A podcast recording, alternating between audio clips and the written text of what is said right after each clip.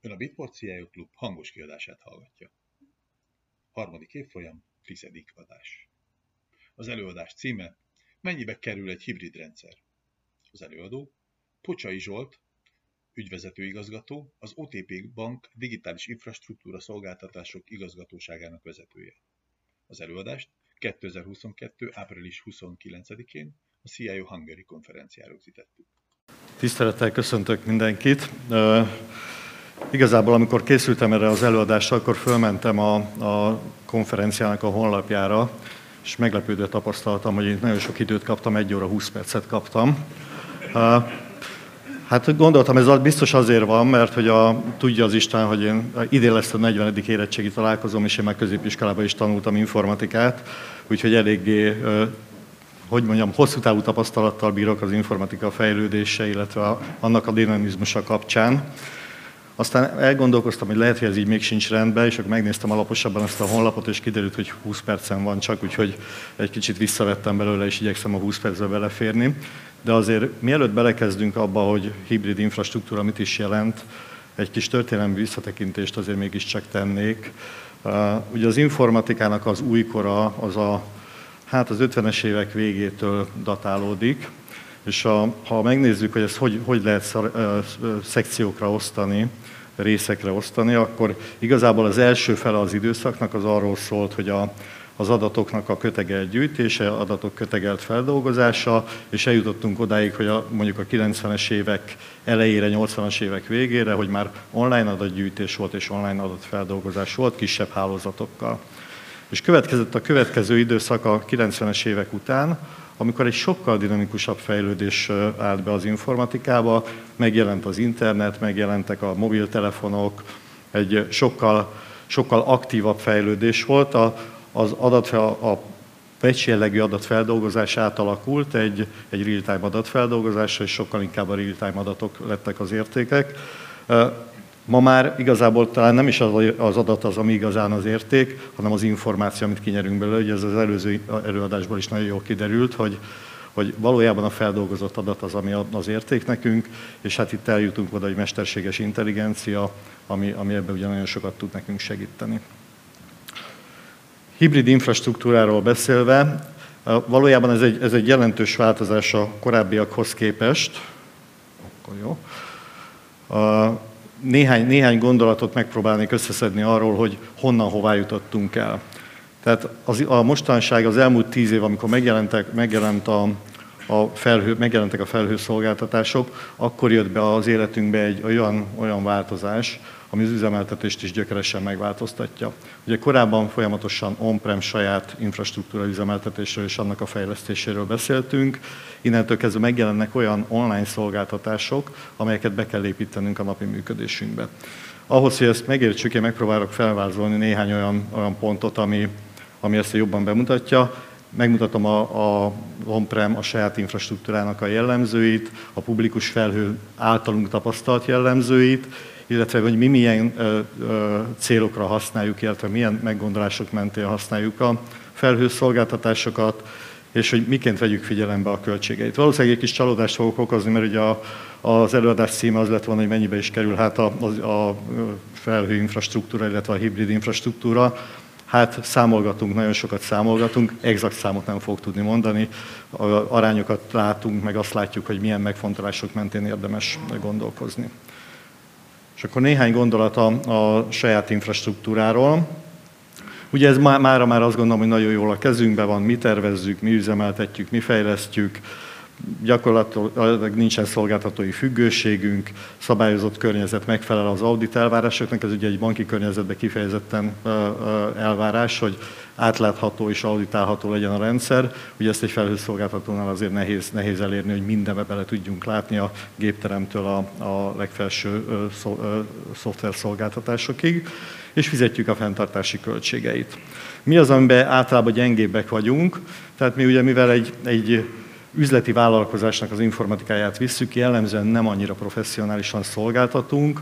A szakmai csapatok, ugye hát mit mi vagyunk a felhő szolgáltató, az egyes szakmai területek azok végzik a saját dolgukat, és nem biztos, hogy mindig átlátnak a másik területre. Szoktam mondani, hogy a feladatot hogy ettől eddig tart, ettől eddig látják el helyet, hogy ettől eddig látnák el, tehát a kapcsolódó feladatokat és a, amit kell adni, azt is figyelembe vennék.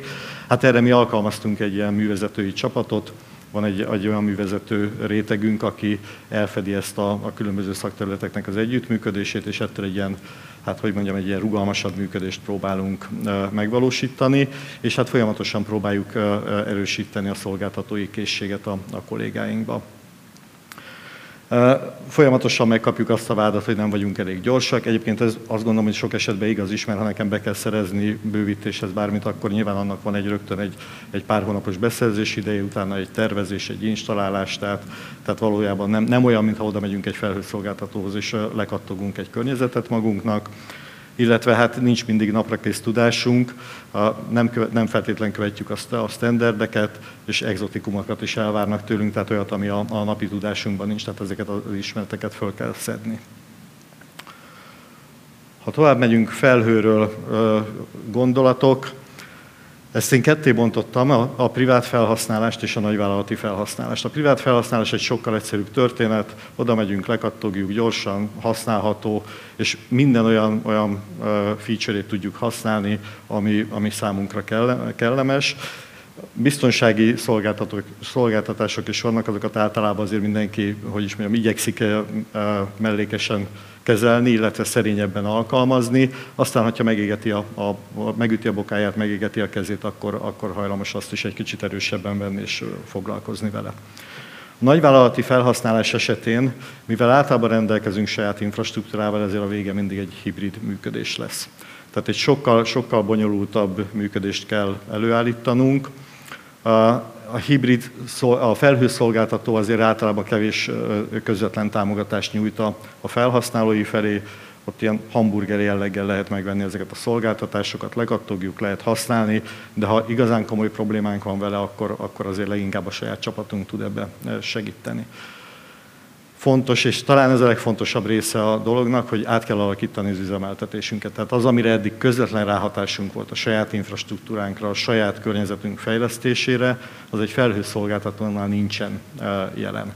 Tehát a felhőszolgáltató az az adja a saját szolgáltatásait, végzi a fejlesztéseit, a frissítéseit, és nekünk ezeket tudomásul kell venni, el kell fogadni. Ezeket a játékszabályokat sokkal jobban be kell tartani, mint amit belül lehet. Tehát házon belül sokkal könnyebben mondják nekem azt, hogy valami extra dolgot szeretnének, mint egy felhőszolgáltatónál. Tehát ott mindenki tudja, hogy ezt elfogadjuk, és azt szerint működünk.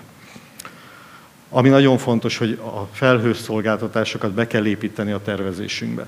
Tudni kell, hogy pontosan mit, mire használunk, milyen mértékig gondoljuk a saját környezetünkbe beépíteni, és milyen, milyen módon jelennek meg ezek később a sztenderdjeink között.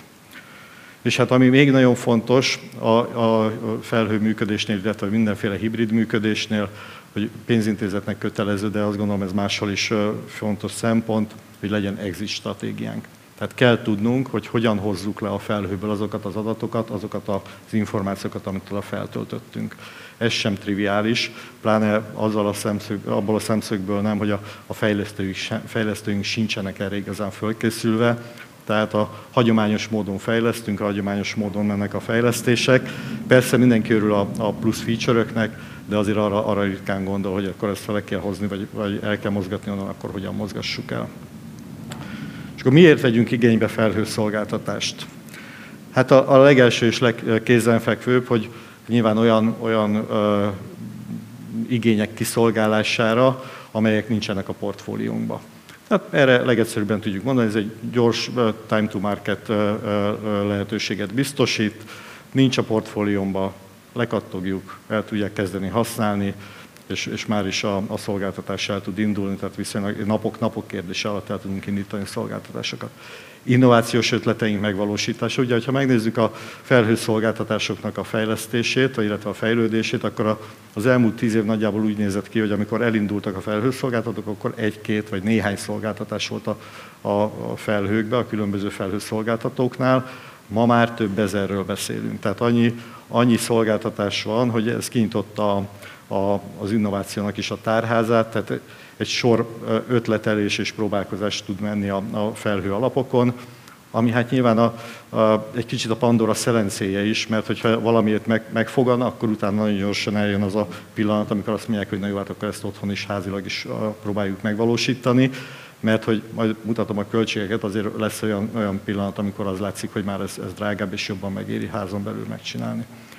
A mi gondolkodásunkban egyébként még egy, még egy nagyon pontos pillére van a, a, a felhőszolgáltatások használatának, az a, a csoportirányítás, illetve a csoportszintű szolgáltatások. Ugye az OTP csoportnak 11 leányvállalata van külföldön. Mostanság próbálkozunk azzal, hogy nem hozzánk jönnek be, nem a mi rendszereinken keresztül adjuk a, a csoporttámogatási eszközöket, hanem felhőn keresztül, tehát például controlling, például a, a, az olyan csoportszintű treasury szolgáltatások, amik, amik a, a minden csoporttagunk igénybe vesz, azokat a felhőbe tesszük, és mindenki a felhőbe megy be, és onnan, onnan tudja igénybe venni. Nem annyira egyszerű egyébként, mert a biztonsági előírásai azért ennek elég szigorúak. És hát igazából még egy nagyon fontos dologra tudjuk használni a saját infrastruktúra kiterjesztés. Ez, ez pusztán arról van szó, hogy erőforrás bevonás, hogyha megszorulunk valahol, DR megoldásnak lehet még alkalmazni, illetve külön, különleges helyzetek kezelésére. Fölírtam a költség megfontolást, mert mindig jönnek arra, hogy hú, aztán ez, ez nagyon jó lesz nekünk, és nagyon olcsó lesz nekünk. Hát elég sokat számolgattunk, én még a számolást nem tudtam kimutatni, ahol, ahol ez tényleg olcsó és tényleg megéri költségszinten. Az összes többi igaz, hát ezzel még egy kicsit számolgatnunk kell, hogy, hogy találjuk, hogy hogy éri meg. És akkor alkalmazási esetek, itt egy picit technológiai szintre vinném a dolgot. Ugye infrastruktúrát, mint szolgáltatást venni a felhőből, én azt gondolom, hogy mi ezt a felhasználóinknak, a fejlesztőinknek nem adjuk ki. Ez teljesen a mi hatáskörünk. Ugye az én területem foglalkozik az infrastruktúra szolgáltatásokkal. Infrastruktúrát akkor veszünk felhőből igénybe, hogyha nem tudom házon belülről kiszolgálni és ez pusztán az én döntésem, ez sem, ezt, én azt nem szeretném kiadni, a költségekért is mi felelünk, tehát azt gondolom, hogy ez teljesen érthető. És akkor innentől jönnek az ingoványosabban, nehezebben megfogható területek, a PAS, az a, a platform és a, az adatbázis szolgáltatások. Itt, hogyha olyat kérnek tőlünk, ami a szolgáltatás portfóliónkban nincs, akkor nagyon könnyedén rá mondjuk, hogy jó, akkor az menjen. Hogyha nagyon meg van indokolva, és azt mondjuk, hogy, hogy erre szükség van ugye azért akkor mindig fölmerül a, a támogatásnak a, a kérdése, hogy ki fogja ezt támogatni, és hogyan fogja ezt támogatni. És hát ahol, ahol a legegyszerűbben azt mondjuk, hogy, hogy menjen és vegyen, vegyen igénybe valaki ö, ö, felhőszolgáltatást, az a szoftverszolgáltatásoknál, a sasoknál van. Ugye ebbe, ebbe az esetben valami nagyon konkrét ö, megoldandó feladatra szeretne valaki valamilyen ö, ö, alkalmazást lekattogni, azt gondoljuk, hogy ezt, ezt tudjuk kiengedni a, a legkönnyebben. E, nyilván itt is meg kell felelni az összes olyan elvárásnak, hogy tudnunk kell, hogyha egyszer ezt le kell hozni a földre, akkor hogyan hozzuk le. De ez is egy, a, nyilván a time to marketet segíti leginkább. És hát akkor van még egy pont, amit, amit ide föltettem utolsóként, ez a szükség nagy úr. Hát a szűkös infrastruktúráról már beszéltem, hát ugye nekünk van egy másik szükségünk, ami nagy úr. Biztos a hallgatóságban sokan tudják, hogy az OTP-nek van leányvállalata Oroszországban is, meg Ukrajnába is. Hát azt kell mondjam, mind a két leányvállalat érdeklődő boci szemekkel néz ránk, hogy milyen segítséget és milyen támogatást tudunk adni. Ugye az egyik az azért, mert, mert megvonták tőle a támogatást az oroszoktól, tehát minden, mindenféle nagy amerikai cég az meg, megvonta a támogatást, illetve hát a másik az Ukrajnába pedig a háborús helyzet miatt próbáljuk az adatokat menteni, illetve igyekszünk olyan, olyan helyzetet teremteni, hogy az ügyfeleink ne legyenek kiszolgáltatva, biztonságban legyenek az adatai. Úgyhogy hát ez utóbbi az, ahol mi a felhőszolgáltatást igazán nagyon komolyan használtuk, és nagyon rapidan. Nagyon érdekes, hogy azok a, a helyi szabályozók, a, a helyi Aki korábban nagyon tiltotta a felhő szolgáltatások használatát, egy napok alatt tudott dönteni arról, hogy jó, hát akkor az adatok biztonsága érdekében engedélyezi a, a felhőbe való kiköltöztetést, úgyhogy ma ez az egyik legnagyobb felhasználásunk. Egyébként több mint száz előfizetésünk van felhőszolgáltatóknál, de messze ez a legnagyobb, és ezt nagyon rövid idő alatt. Ez, ez körülbelül úgy kell elképzelni, mint a, a pandémiás helyzetet. A pandémia alatt ugye egy OTP egy jellemzően nem home office működő szervezet, és gyakorlatilag három hét alatt 5000 embert költöztettünk haza. Hát itt három hét alatt a teljes adatparkot fölköltöztettük a felhőbe, úgyhogy egy nagyon hasonló szituáció volt azért, hogy biztonságban legyenek az adataink. Mutatnék egy sematikus ábrát, hogy hogy nézünk ki.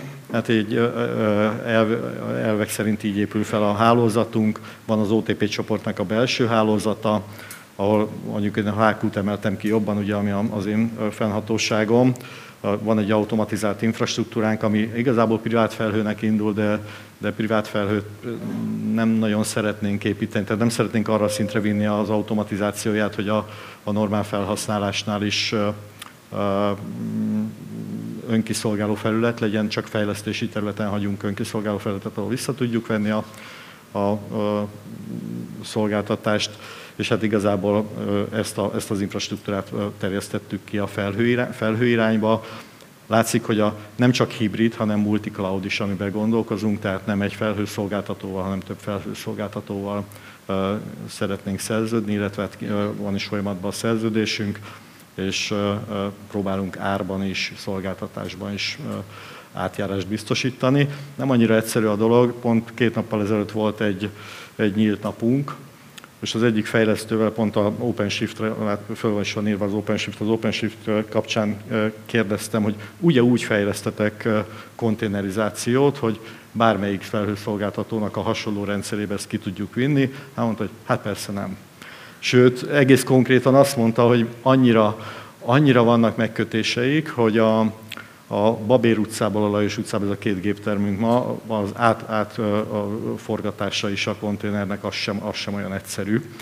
Tehát, és megkaptam azt, amit ritkán kap egyébként üzemeltető dicséretként, hogy hát ti előbbre jártok, mint mi, mert, mert mi még ezeket nem tudtuk érvényesíteni a fejlesztési tervekbe, hát ti meg azt tudnátok, hogy akár, akár a felhő irányba is kitegyetek konténert. És akkor még van gyorsan két-három szlájdom a költségekről. Ugye mindenki a költségekre kíváncsi. Zöldmezős beruházás esetében ez egy nagyon egyszerű történet mert hogy nincsen igazából semmilyen saját infrastruktúrája a cégnek, tehát meg tudja, meg tudja nézni, hogy ha a bizniszkéze pozitív, akkor nagyon egyszerűen le tudja modellezni azt, hogy a, lekattog egy, egy felhő szolgáltatást, akkor azzal azonnal el tud indulni. Ez a piros vonal az, ami ezt modellezi.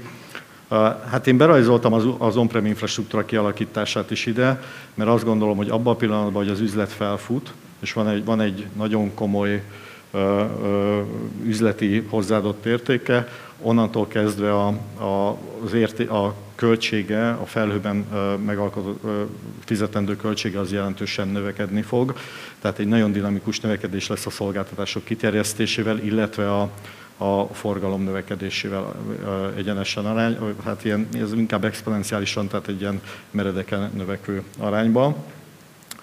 A saját infrastruktúrát érdemes elkezdeni építeni, amikor azt látjuk, hogy az üzlet már nagyon felfut, és lesz egy olyan áttörési pont, amikor érdemes házon belülre hozni a, a költségét. A bonyolultabb ábra az a, a saját meglévő infrastruktúrának a, a költségszintjei. Az ábrán itt a kék vonal az a saját infrastruktúránknak a költségét tartalmazza, amit hát behúztunk egy ilyen vízszintes vonalra, picit emelkedik. Ebbe, ebbe vannak azért pici, pici ö, ö, változások, de az látszik, hogy ugyanezt a kapacitást felhőből fenntartani, ezek konkrét számokon alapulnak, ezek, a, ezek, az, ezek az ábrák. A saját infrastruktúránkra van komplet árazási modellünk, tehát már meg tudjuk mondani, mi mennyibe kerül. És hát megnéztünk három felhőszolgáltatónak az árazását, és abból, abból jött ki ez az ábra az látszik, hogy három év után, még nincs ilyen három éves gyakorlatunk, úgyhogy ezt csak feltételezzük, azt számoltuk, hogy ez így fog kinézni, hogy három év után jöhet el az a pillanat, amikor valamennyire megéri felhőszolgáltatást nagyobb mértékben használni egy hibrid környezetben. Azok, az a kis halovány háromszög, ami a, ráül a narancssárga a vonalra, az azoknak a píkeknek a kezelése, ami, ami egyébként amúgy is valószínűleg megjelenik. Tehát a, azt mondjuk a, a saját infrastruktúránk nem tudja, tehát az egy, az egy addicionális előny, amit tudhat a, a felhőszolgáltatás, de nyilvánvalóan ennek van költsége. És akkor mivel foglalkozunk most? Hát igazából ami engem leginkább izgat és ami leginkább érdekel, az az, hogy hogy tudjuk hatékonyan mérni a felhőszolgáltatásainkat, tehát főleg ami kint van felhőben. A sajátunkat azt már elég jól tudjuk mérni, látjuk, hogy mennyire nincs kihasználva, és mennyi, mennyi mindenre tudnánk még használni. A, a, tehát olyan eszközöket keresünk, amivel, amivel azt tudjuk megmérni, hogy mennyire van kihasználva a kinti szolgáltatás, amikor fölmegy egy, egy felhasználó, akkor felkapcsolja a villanyt, aztán úgy hagyja maga után, amikor, amikor abba hagyta a munkát, vagy, vagy éppen lekapcsolja. És hát keressük azokat az eszközöket is, ami, ami az egyes felhőszolgáltatóknak a, a, a hasonló szolgáltatásait tudják összehasonlítani ezek, ezek hozhatják nekünk azt, ami, amire azt gondolom, hogy hatékonyan tudunk a jövőbe dolgozni.